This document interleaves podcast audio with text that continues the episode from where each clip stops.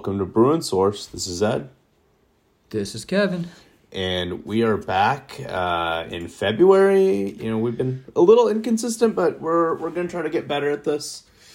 Uh, new year, excuse me. A lot of a lot of travel going on for the both of us, but hopefully we can uh, get back in a rhythm. Uh, since there's a lot lot going on with UCLA right now.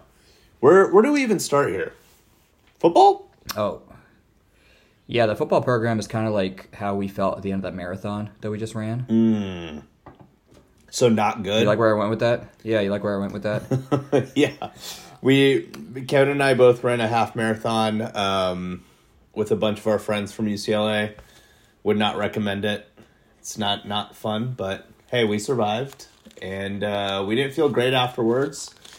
And You gotta let me get my shameless plug in. You gotta let me get my shameless plug in.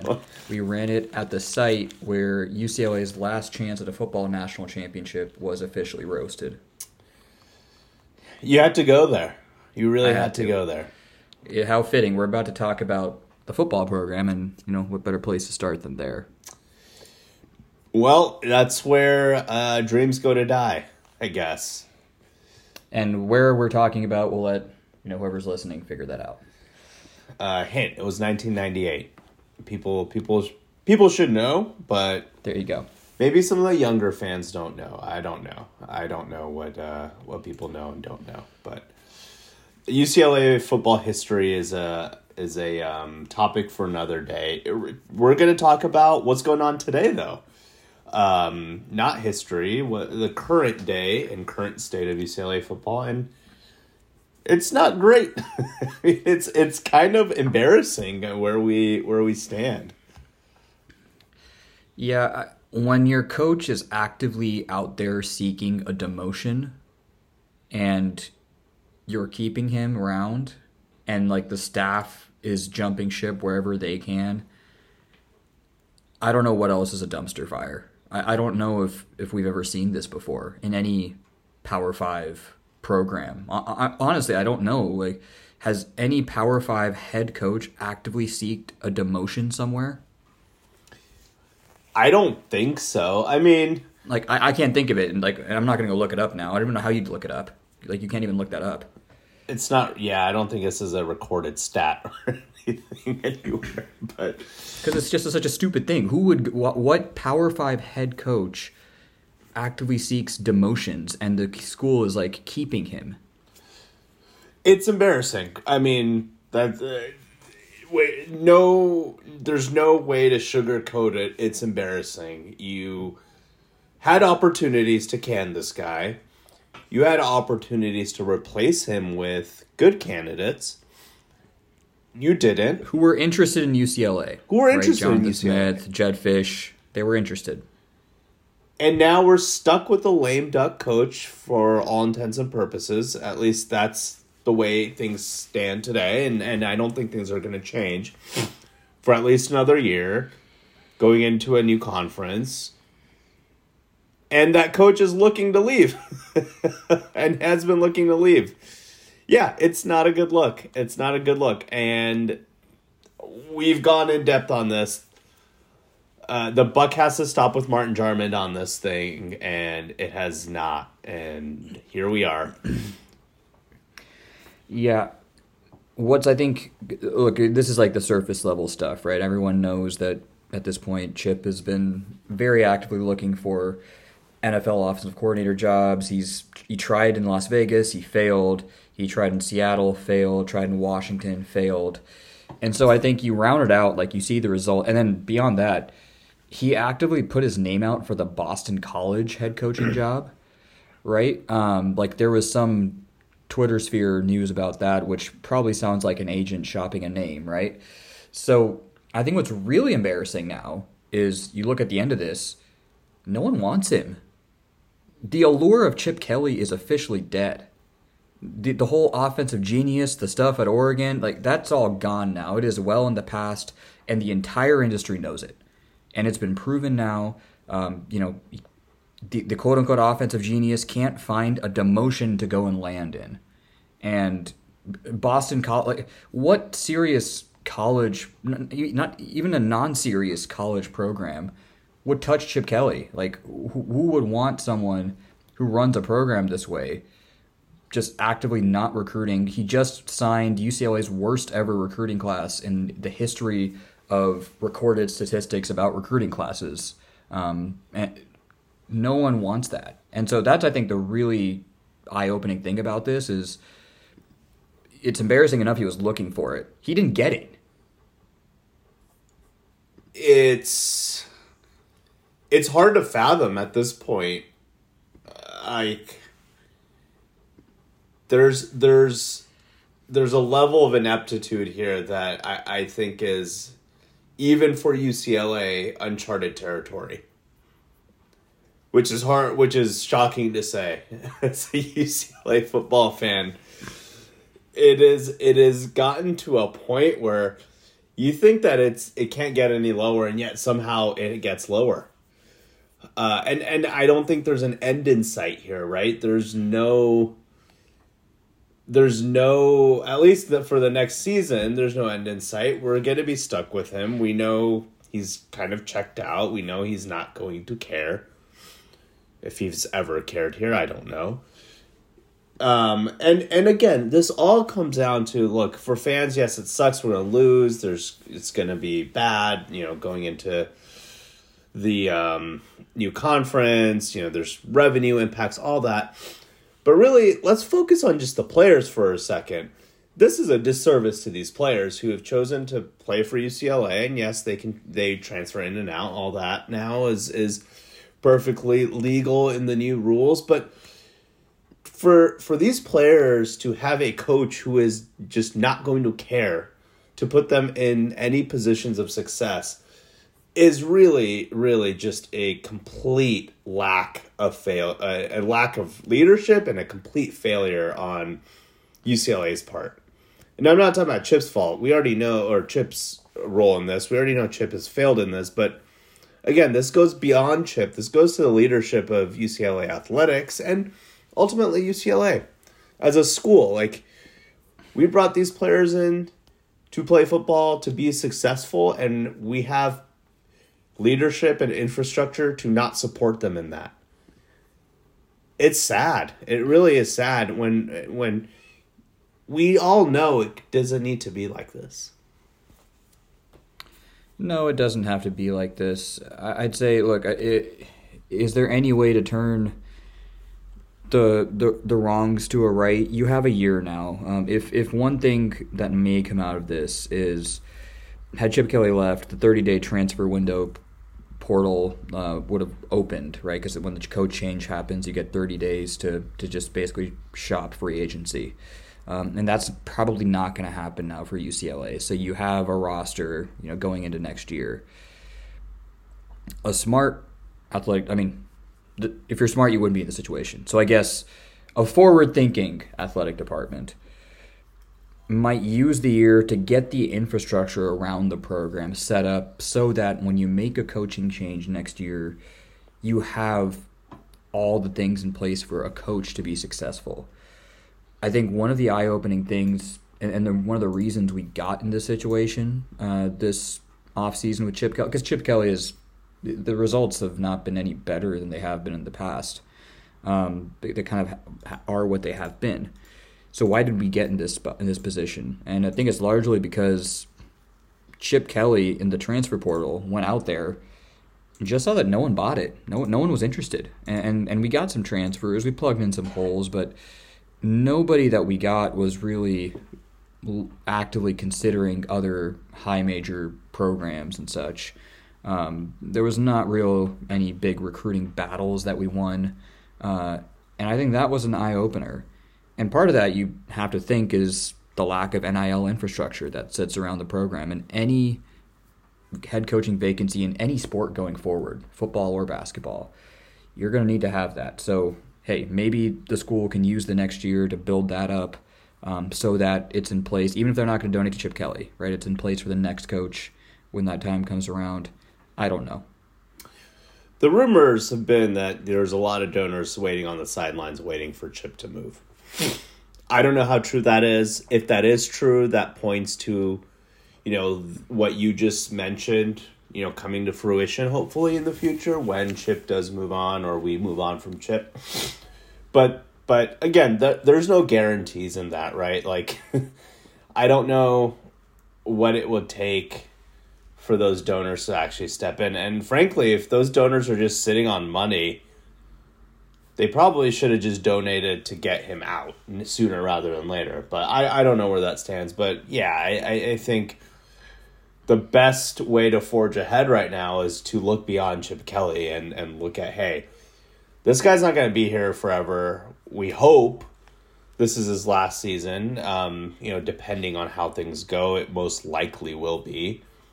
At least it should be. If uh, things go the way we think they will. I just I don't know. It's hard to predict um, where where we go beyond from there with with how this school's been running things. But yeah, that's that's really really the only way to kind of survive UCLA football fan is looking ahead post Chip Kelly, hoping that we can get some competent coaching and hoping that the, our leadership at some point steps up. And again, we've talked about this. A lot of this is kind of dependent on the new chancellor stepping in this summer as well. Who that ends up being, if they value athletics, they don't value athletics. There, there's a lot of factors here.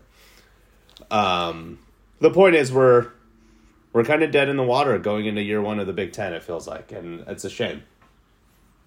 It's a shame. Um, I'll throw this last thing out there, um, you know, just as a a prayer for me on, on multiple levels. Because uh, I guess there's one last spot that Chip Kelly could go to, and that's Bill O'Brien might get the Boston College job. Um, and there's already, you know, Buckeye bloggers and such out there that are saying Chip might be someone that Ryan Day calls because they got a history there uh, to go be offensive coordinator at Ohio State. Um, hey, a man can dream uh, that on multiple levels, but uh, you, you, know, a, a, man, a man can dream because. I mean, on one hand, that'd be like such a slap in the face. Like you're gonna believe like head coach of UCLA to go be an offensive coordinator at Ohio State. Um, but that looks like you know the last active thread that's alive in the blogger sphere out there. Yeah, I mean, I'm. There, this is obviously not great optics for UCLA, right? That your head coach is willing to take a demotion to leave your school. And I think most fans, including myself, would say, we don't care at this point what the optics are. Let's just get him out of here.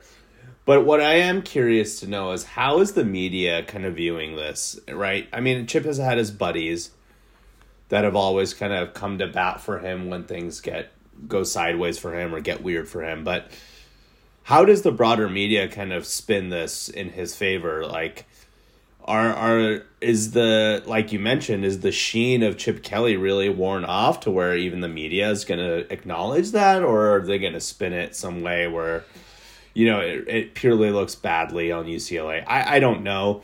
My guess is that uh, his media buddies do probably step in and uh, put some spin on it to make make him look okay coming out of this. But yeah it's it's not not a good look for anybody. And obviously I I think optics wise, it's probably UCLA comes out of it worse. But like I said, I don't, I don't know care. how. yeah, I, you know, I don't get. I don't know how you spin going from UCLA head coach to offensive coordinator of Ohio State. And again, this is like blog rumors right now. Um, I don't know how you spin that one, but like the NFL one, I think, and this is how I think the Chip buddies were, were starting to spin it, which is, um, you know, coaching in college is such a mess right now, and uh, and you don't NFL, you don't have to deal with the transfer portal and NIL, and I think that's how like that was going to be spun, um, which I think we could have survived. That's but on the other hand, maybe that whole thing might be a blessing in disguise. I mean, what UCLA needs next is a coach that's especially in this era where there's so many aspects of the job now. It's not just being a football coach. It's not even just recruiting. It's re-recruiting your players. It's always making sure you have donors on your side for NIL support.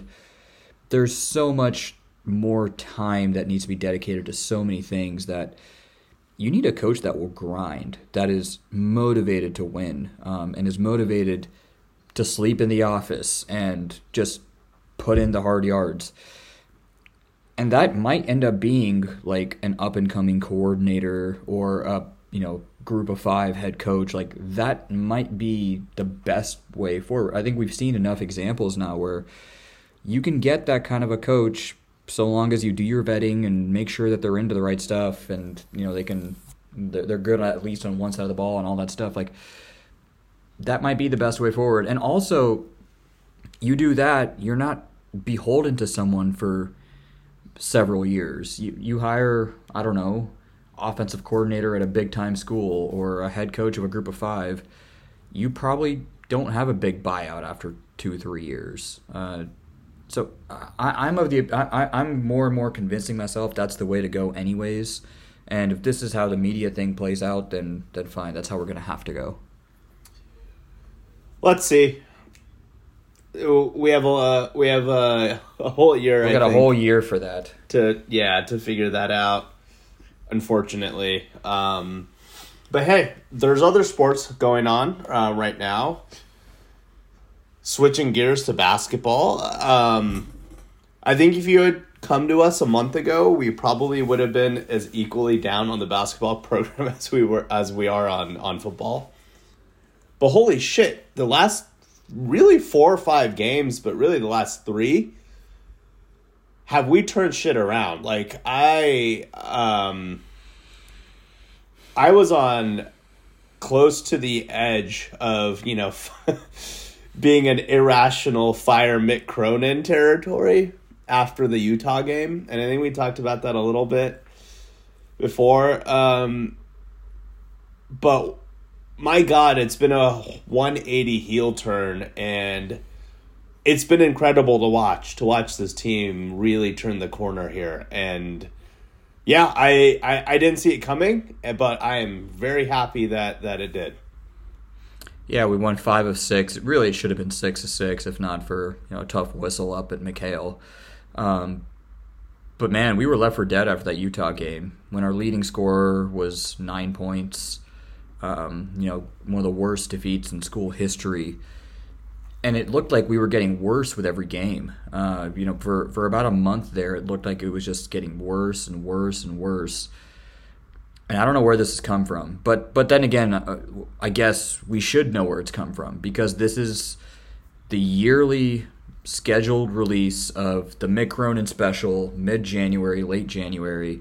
Team turns around and starts putting it all together.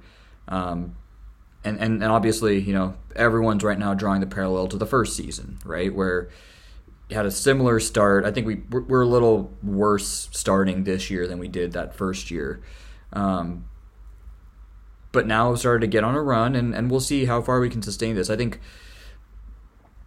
we said before, or we said after the Utah game, that you know we weren't concerned with wins and losses. We just wanted to see players improve, and I still think we still believe that. But I think part of us saying that was just coming from the standpoint that we didn't think we could win a whole lot of games this year, and now we have. And I would argue that sustaining this winning momentum now for the rest of the year is as important as anything because it looks like we do have horses on this team. There are, there are players to develop and go into next year to make a serious run. And the best way to develop is, I think, to continue to win. Uh, th- these players need to taste winning. They need to like it. They need to love it. They to know how to do it because that's Mick Cronin basketball. And and, and to that point, I, I think if you look back at some of the comments Mick Cronin uh, made earlier in the season, right? he talked a lot about look, the team has a lot of talent. We know the the roster well as coaches, but what they these guys don't know is how to win. And I think what we've seen over the last few weeks is them figure out how to actually win these games. We've been in a lot of close games this season. Minus that Utah game, like there was not any other really memorable beatdown type losses in, in this season, right? And we hung tough with a lot of good teams and we just didn't know how to win. Now I think we've we've kind of turned that corner and have figured out how to close games out, how to hold on to leads, how not to get frazzled if we do give up a lead. All of that is kind of being learned by by a very young team, which you know we we knew would happen at some point it just felt really out of reach this season. Um, and look, I I'm not going to delude myself into thinking that we're going to win the next nine games, but I think this is a team that looks like they could do it. Like it's not out of the question that they could win the next nine games. But let's let's let's start with some of the players that that were really carrying this team and have really helped turn this around. And I think the first guy we have to talk about is Dylan Andrews. The guy went from being almost unplayable to not looking like a point guard to looking like a Pac 12 type player to being an absolute monster at the point. I mean, he is he has looked unstoppable on both ends of the court. He is locking up the opposing uh, team's best guard and doing it while he's shooting efficiently. He's facilitating the offense well. He's he's assisting. Uh, I mean, like the guy. I don't. I don't know what what happened or when that switch turned on, but he looks like an all conference type player right now. Dylan Andrews right now is going to the Tiger Campbell School of Point Guard. You remember the 2019-20 season, you know, early in that year where th- it was a lot of similar kind of chatter from from the UCLA fan group, right? Like Tiger Campbell, like he's too small. He can't play. He's not cut out to play point guard at this level. We, we need we just need to be better. And that year went on, and we saw you know that that mid range game develop. We saw him become more comfortable as a facilitator, and I think honestly, it's been a very similar arc this year for Dylan Andrews. Looked lost early on, and then down that stretch of that month where we lost four straight, he he just was at a complete loss of confidence. Guys were pressing up on him, like walk on guys were pressing up on him, and he just refused to drive by him when he's way quicker and faster than everyone. And now it's just the switch is flipped for him. He knows where his spots are, right? He's found that that elbow jumper, he's found that mid range area, and then he's playing off of it too. So he gets there, he can get into the lane, he can finish. Um, and then now he's also started to develop as a passer, right? The the lobs, the post entries. It's not a finished product yet. I think that's the exciting part about this, right? Uh, there's still a lot of improvement for for Dylan Andrews to come because he's a better athlete than Tiger Campbell could ever hope to be, uh, and so I think this has been a good three game run.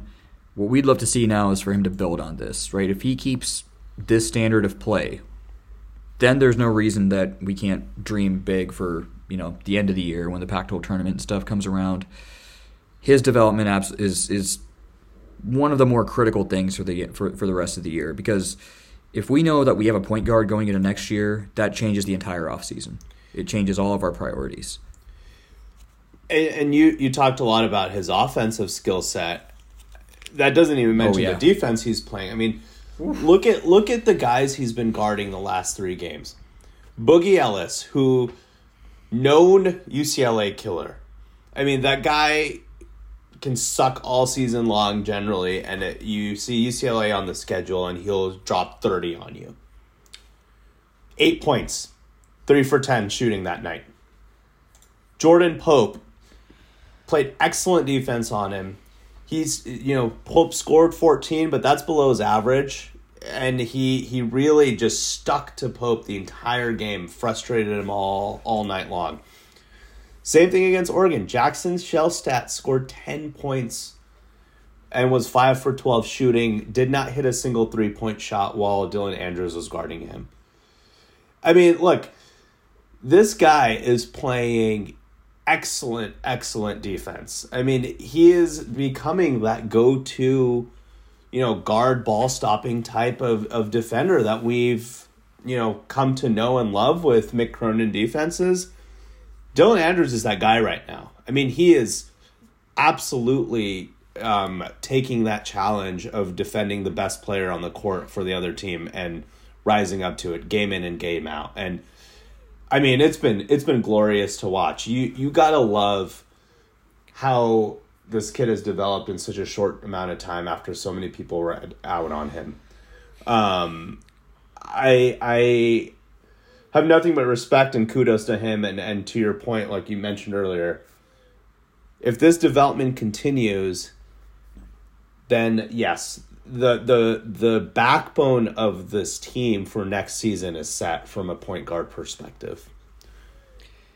Now, I think the next player to go to, and, and I would argue, actually argue that this is the big catalyst here, um, and that's Adem Bona.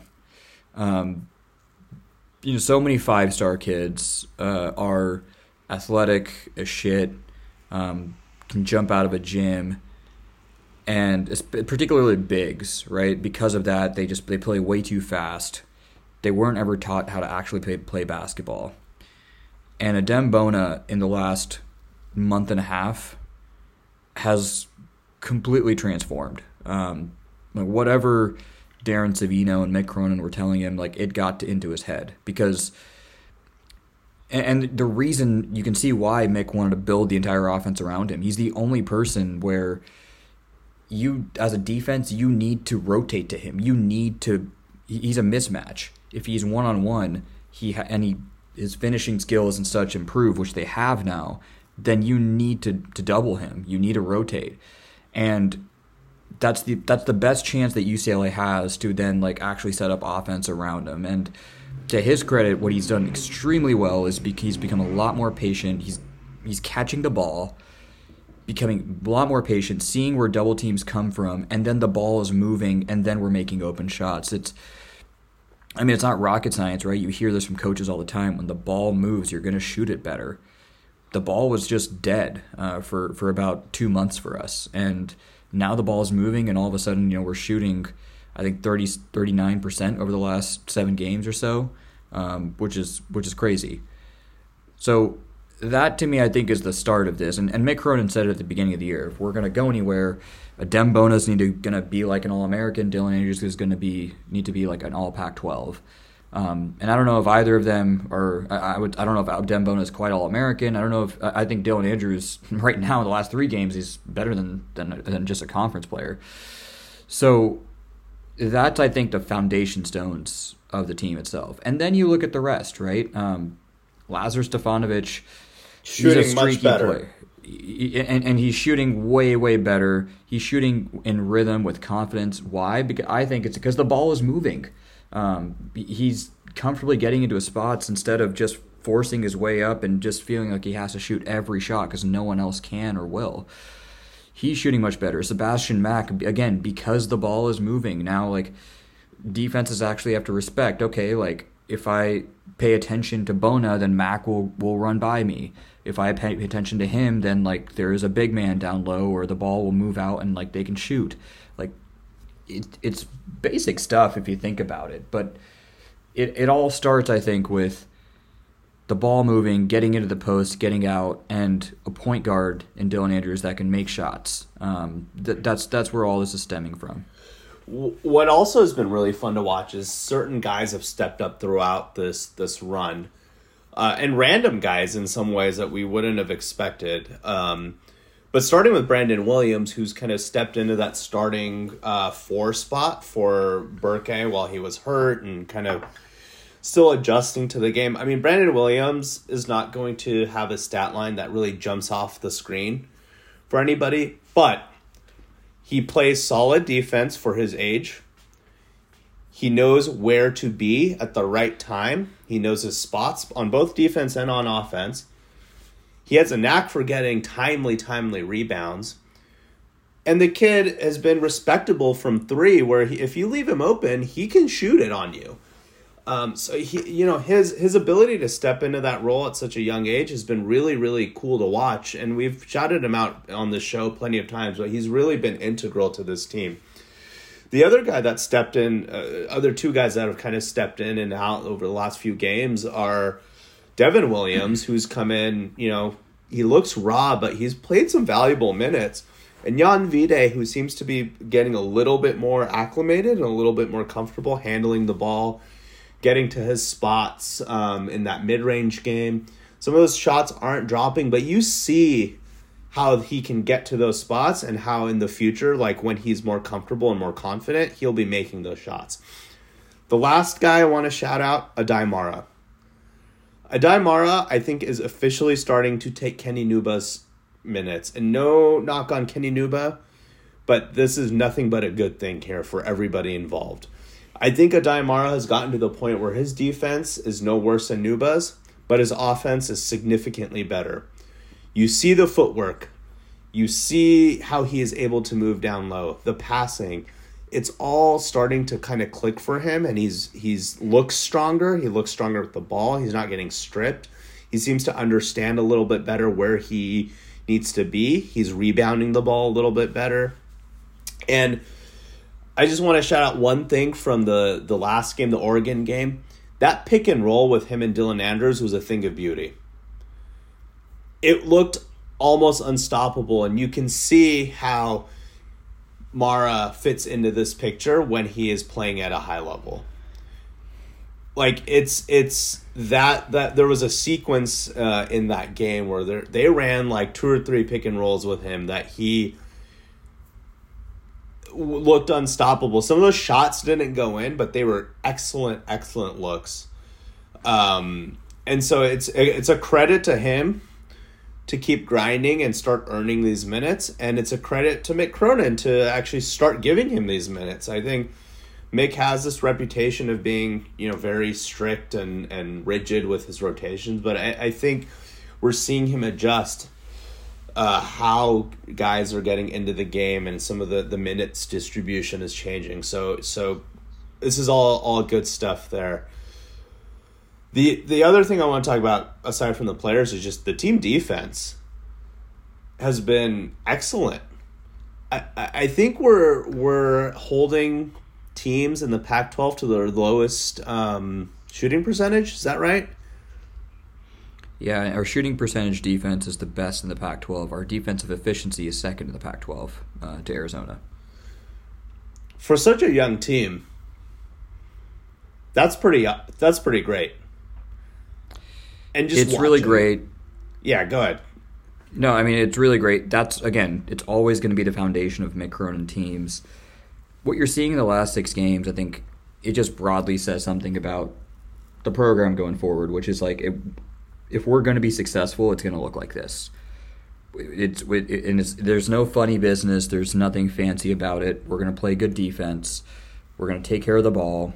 We're going to turn you over, and we're going to try to either draw or beat you in the glass. And you know, it's it's the Cronin math formula.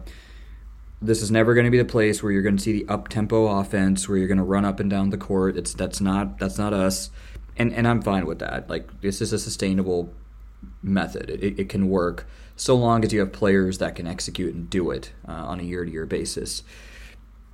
And more than anything, this team has learned how to play that way. Um, the Oregon game, I think, was the, the biggest you know example of that against you know our best win of the year. Uh, you know, we we beat them on the glass. We barely lost the turnover battle, and so you know extra possessions they they shot a worse percentage than us. We're going to win. We won the turnover battle, by the way. Uh, seven to ten. We? Yep. We turned it yeah, over. I'm, I'm, I'm, an idiot. I'm, I'm reading that the wrong way. Yeah, you're right.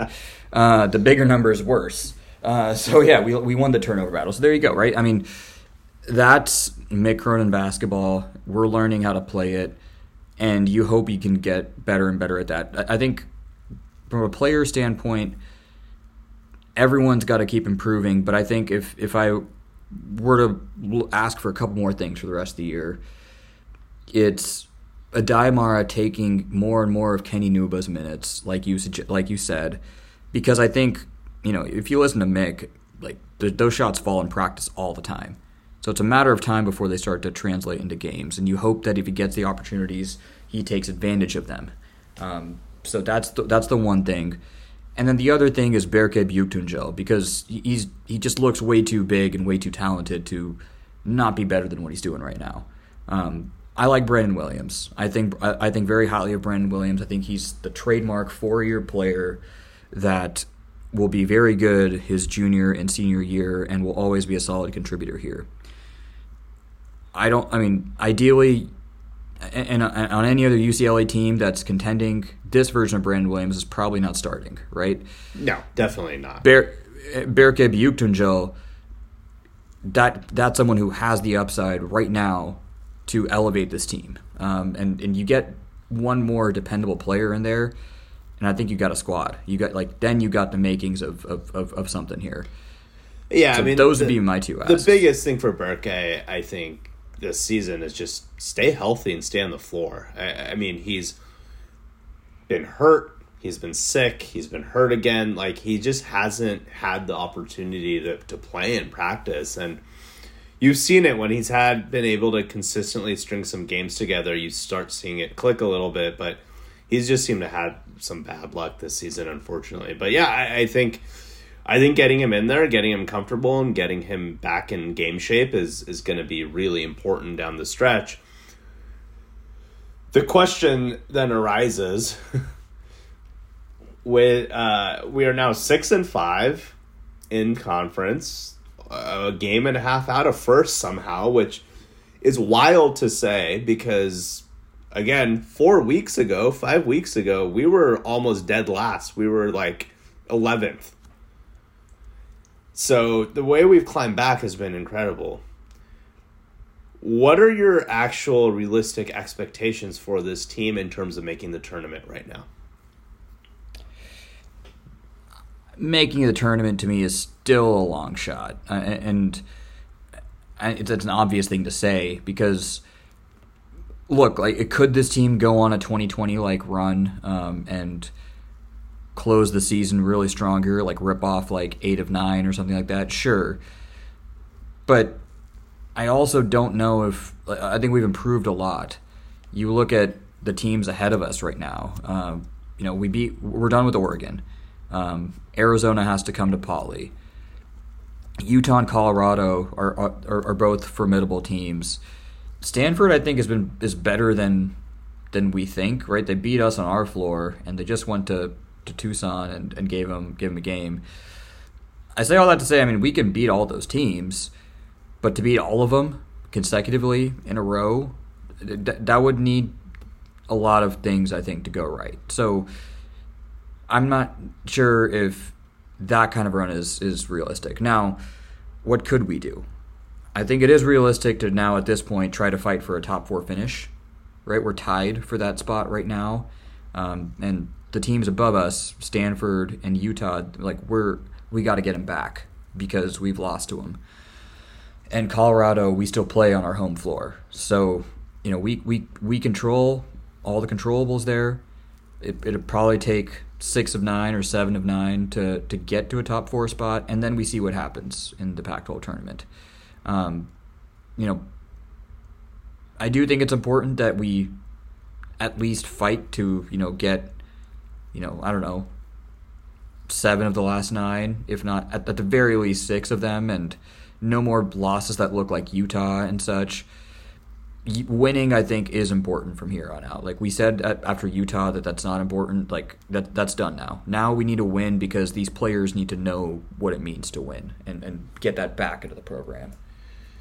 Here's what we have going for us. I think five out of the nine games um, that we have upcoming are at home. Two of those road games are at Washington and Washington State, and the other two are at, at the Bay Area schools this week. So the schedule from that perspective is is pretty favorable, right? If we are looking at some sort of 2020 type run, it it it, it makes it a little easier to play the majority of those games at home. I, and I think you're right. I, I don't think that we will have it in us to win eight of nine or nine of nine because I think that is the type of run we need to to get on um, to be on that bubble before we go into the Pac-12 tournament. I do think that the Pac-12 tournament is going to be our best bet to getting into this into the the um, big dance this season, and, that's fine. I- I I think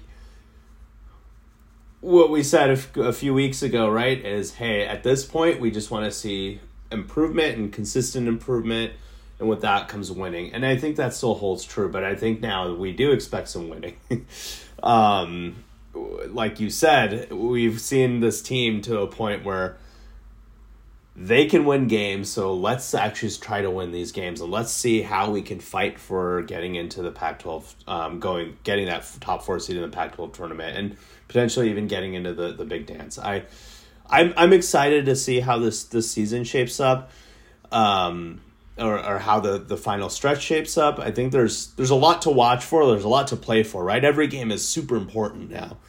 Um, this isn't any. Uh, this isn't kind of the season we thought it was going to be a few weeks ago, where we're kind of dead in the water. There's some life here, um, which makes It's it, exciting. Yeah, it's ex- it's exciting. It's it's fun to watch this young team grow. I, I- I think obviously we wish we weren't in this position, but at least it, it there's something to root for here. Yeah, it's exciting. Just you know the the can they do it factor right is back in the season, and the hope is that each week that keeps progressing. Right. Um, I think we have a tricky game this weekend in Palo this this week this Wednesday in Palo Alto because Stanford is a streaky shooting team. Um, you know they, they they can go on random three point shooting runs, uh, and then they can also just go cold and suck. So I, I- think that's a sneaky, tricky game there. Obviously, Cal at the weekend, but yeah, I mean the you know the intrigue factor now is is definitely back. I mean, let's be clear, our expectations haven't changed here, right? Like this is the improvement season, but next year we expect to be back competing for a protected seed in the NCAA tournament, right? Like fighting for the West regional spots, um, like the whole nine yards. Like this is a one year deal here. So I think the best way to get back there is to show that we can win games this year. Uh, like improve, develop, and get your the team to a point where everyone's happy, confident, and feeling good that they're here and excited about the year the next year ahead. I would love to see at least seven more wins, with two of those being over SC in Arizona. Yeah, I agree. I mean, I'd also like a revenge win over Utah. Yeah, I mean, the Utah that that homestand is obvious is also a big one because Colorado and Utah are and are probably our best chances at quote unquote quad one type wins outside of Arizona. Um, there aren't a whole lot left on the schedule here. Washington State is another one. Uh, so, I mean, at this point, every game's the biggest game. Um, it, it, it's just that's just the, the reality we live in. So, let's see if we can win two this week. Um, buried in a lot of this, I do want to point out because we haven't talked about this. Um, the win in Galen Center was Mick Cronin's first victory over the Trojans at that stadium, which is wild to think. And I think it's really funny that probably our worst team uh, under Mick Cronin is the team that he finally got over that hump. So uh, finally happy to get that monkey off our back. That was that was a fun fun game, especially you know with all the hoopla around that program going into this season. Seeing them just suck miserably um, has been kind of uh, entertaining. Uh, and then to go into to the Galen Center and whoop them by 15 points um, was very very satisfying. Yeah, I mean the the whole Dylan Andrews stopping the Bruin killer thing. That that was I think when we all thought, whoa, we might have something here because because Boogie, especially in the beginning of that game, and Boogie Ellis just like walked into two threes, and you're like, oh, here we go again. Yeah, right. Uh, and it never really materialized after that. Um, and plus, that was also a very efficient, you know, Cronin math kind of game. We destroyed USC on the in the glass in that game, and you know both teams shot badly. We just shot 14 more times. Hey, Cronin math works. The brutal math. It always, always wins. It always wins. Um, yeah, so Stanford on Wednesday at 6 p.m. Pacific, and then Cal on Saturday at 2.30. Both, again, like you mentioned, I think this is a good way to put it. Every game is, an, is uh, a must win. So let's see how we do against the Bay Area. Bay, ah, cannot speak. The Bay Area schools. Um, hopefully, we we get some revenge here. And I'll uh, probably be at the game on Saturday, so that'll be. there Fun. you go. Uh, we'll look for you on TV. Yeah, me and all the five people there. that's a, that's fair. That's fair. Um, you'll be easier to spot that way. Um, on the women's side of things, things have been a little little dicier. Also, um, you know, we we we took a couple of losses um, to Utah and and whatnot, and then this past Sunday, unfortunately, Stanford just walloped walloped that team. Um, I think Cori Close is uh, is having is is kind of seeing a little bit of turbulence in the water here. So I'm curious to see how we navigate out of that. But it's very clear when Lauren Betts is not playing and she is not uh, able to contribute to this team, I think things get a little little uneven for for the the Bruins. So I'm curious to see what Cori Close can do to kind of right the ship here because things are not looking as rosy as they were a month ago um, when we were the number two team in the country. Um, yeah, and you hope Lauren Betts is okay, right? Because it's a undisclosed medical reason um, that she's missing games right now. And Cori Close has said that she expects her back. Um, so you hope she's okay, but definitely, um, you know, without, I mean, we're two and two without her right now. Uh, and, and that's it, the, the, game against Stanford was was definitely bad. So hopefully again we can right the ship. We just got through kind of a gauntlet there. I mean, the the Pac-12 in, in women's basketball is, is is quite the gauntlet. So you know now we we get to go on a a little bit of an easier stretch here before we go to go to Oregon State. Um, and I think we only got one more top 10 team left uh, to, to finish the year. So let's see what we do. Someone needs to help Charisma Osborne out. I mean, she's been playing out of her mind. Uh, so somebody, somebody step up and help her out because she's she's been incredible. But yeah, I mean, look, I think the expectations are still there for this team, right? Assuming Lauren Betts comes back, this is still a, should be a Final Four type team, uh, and I think anything short of that would be a major disappointment, just with the the level of talent and depth that we have this season, uh, and and the sen- senior leadership on this team. It would be it would be kind of a, a shortcoming uh, for for this team. So yeah, let's let's hope Lauren Betts is back uh, ASAP, and then we can uh, hopefully get back to some winning ways there. Anything anything we missed, Kevin? Anything else we want to talk about? No, I don't think so. I think we got it all. All right. Well, uh, we will catch you hopefully next week. As always, you can follow us on Twitter, uh, find the show on Spotify, Apple Podcasts, all the other uh, podcast platforms that you might be using. We should be there. And if we're not, let us know. We'll get the show up. Uh, and as always, we uh, go Bruins. Go Bruins.